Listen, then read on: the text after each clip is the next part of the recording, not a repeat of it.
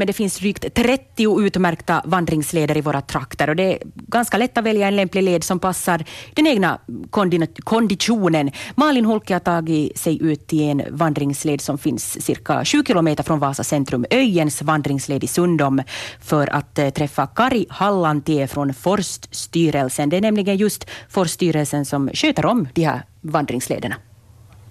Ja, eller åtminstone en del av vandringsledarna är det Forststyrelsen som sköter om. Andra sköts sen om helt av privata till och med och byar och, och, sen förstås av kommuner och städer.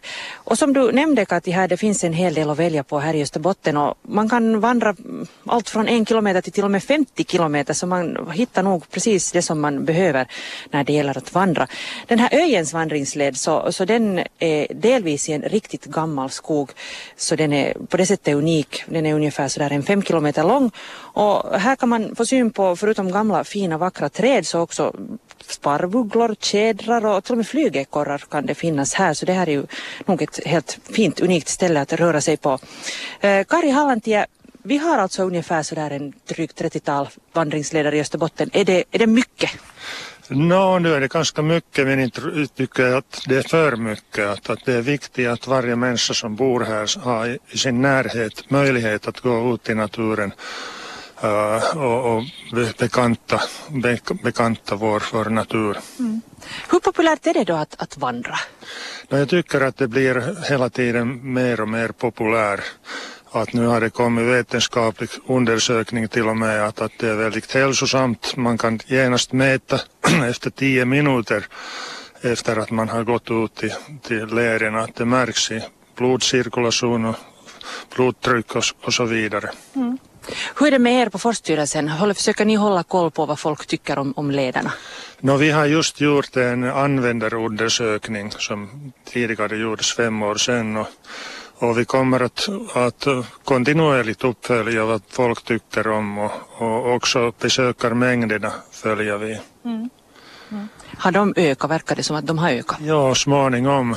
Att, att 15 år sedan när vi började här i Vasatrakten så fin, finns mycket färre leder och folk här brukar gå till skären oftast men nu tycker jag att de har hittat våra, våra ställen väldigt bra.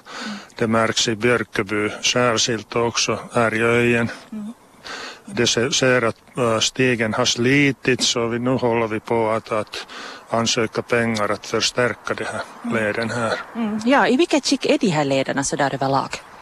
No, det märks nog att, att, att, att folk använder dem och, och, nu när 15 år har gått så det är många ställen behov av reparationer och det har vi gjort hela tiden och, men det är sådana evighetsjobb förstås. Mm. Hur är det när man tänker då man ska göra ut en ny led, är det någonting man tänker på speciellt och hur, hur tänker man när man placerar ut en ny vandringsled?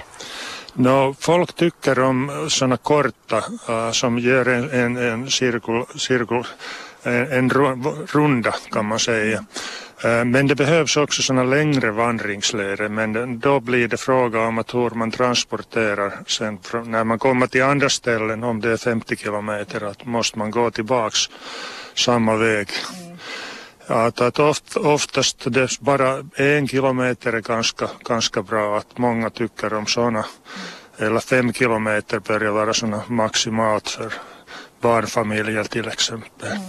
Ja, då jag snabbt tittar på nätet så verkar det som att de flesta lederna var sådär kring 10 kilometer. Det var ganska många just sådana leder. Ja, jag tycker att vi borde ha med, mer sådana lite kortare också. Mm. Uh, hur är det då, får ni feedback för de här ledarna direkt till er?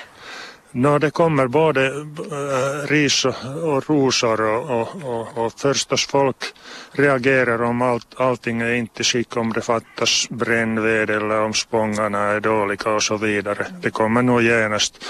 Men äh, när man är nöjd så brukar man inte så ofta ge feedback men det kommer också, också sånt. Mm.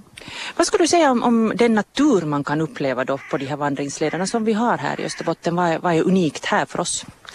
No, och skärgården och, och vi, vi, är ju geologisk världsarv, att det är det här speciella äh, geologin här, här i trakten och landhöjningen och vad det, hur det påverkar naturen, landhöjningsskogar och så vidare. Det är det här världsunik som vi har här. Men eh, vanlig skog och, och gammel i, i naturtillstånd så där är mångfald av olika arter, fåglar, tickor, lavor och så vidare. Och död ved som, som livnär väldigt speciell och mångsidig fauna. Så det är viktigt att man också berättar om till människor att vad som finns här. Och just här i öjen vi har ett tiotal infotavlor där vi har Eh, information om, om just olika arter men också sådana gamla berättelser om skogens andliga väsen som folk tidigare kanske hade mer bekantskap med. Mm. Mm. Så det ger en ganska mångsidig bild i bästa fall av, av ens vandring om man lite läser på de här skyltarna också. Ja, ja det är det. Men de måste ha en anknytning till det, omgivningen. Att, att man, det är ganska mycket planering att göra det riktigt, en sån där berättelse om, om stället. Mm.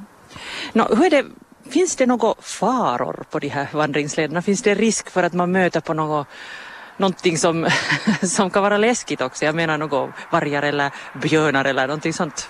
No, Händer det? Det har inte hänt någonting sånt, inte, inte vad jag har hört. Men det, vi, vår terrängen är ställvis ganska besvärligt och stenigt så det, då måste man akta just och, och rörelsehindrade kan ha det svårt här just på grund av stenigheten. Mm.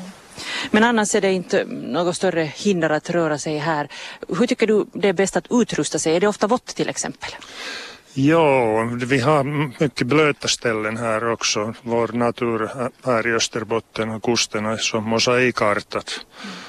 Att, att det är goda skor som tål lite vatten nödvändiga. Mm. Uh, sen tittar jag på nätet, det finns ju också väldigt fina eh, ställen var man kan titta på nätet när det gäller de här vandringslederna. Man kan förbereda sig på förhand. Till exempel eh, uh, utinaturen.fi, där hittar man fin information om de här vandringslederna. Och sen har ni också någonting nytt på gång när det gäller information om vandringslederna. Ja, alltså det, finns, det har funnits några år redan utfärdskartan.fi. Där är alla Forststyrelsens leder men också kommunerna har börjat använda den där tjänsten. Så att där kan man besöka också att det blir hela tiden nu mer och mer material till den. Mm. Och där kan man till och med äh, trycka ut kartor mm. om de här lederna. Mm. Så man har verkligen koll på var man rör sig. Ja. Annars hur är det med det här med koll på att röra sig? Hur bra utmärkta är de här lederna i allmänhet?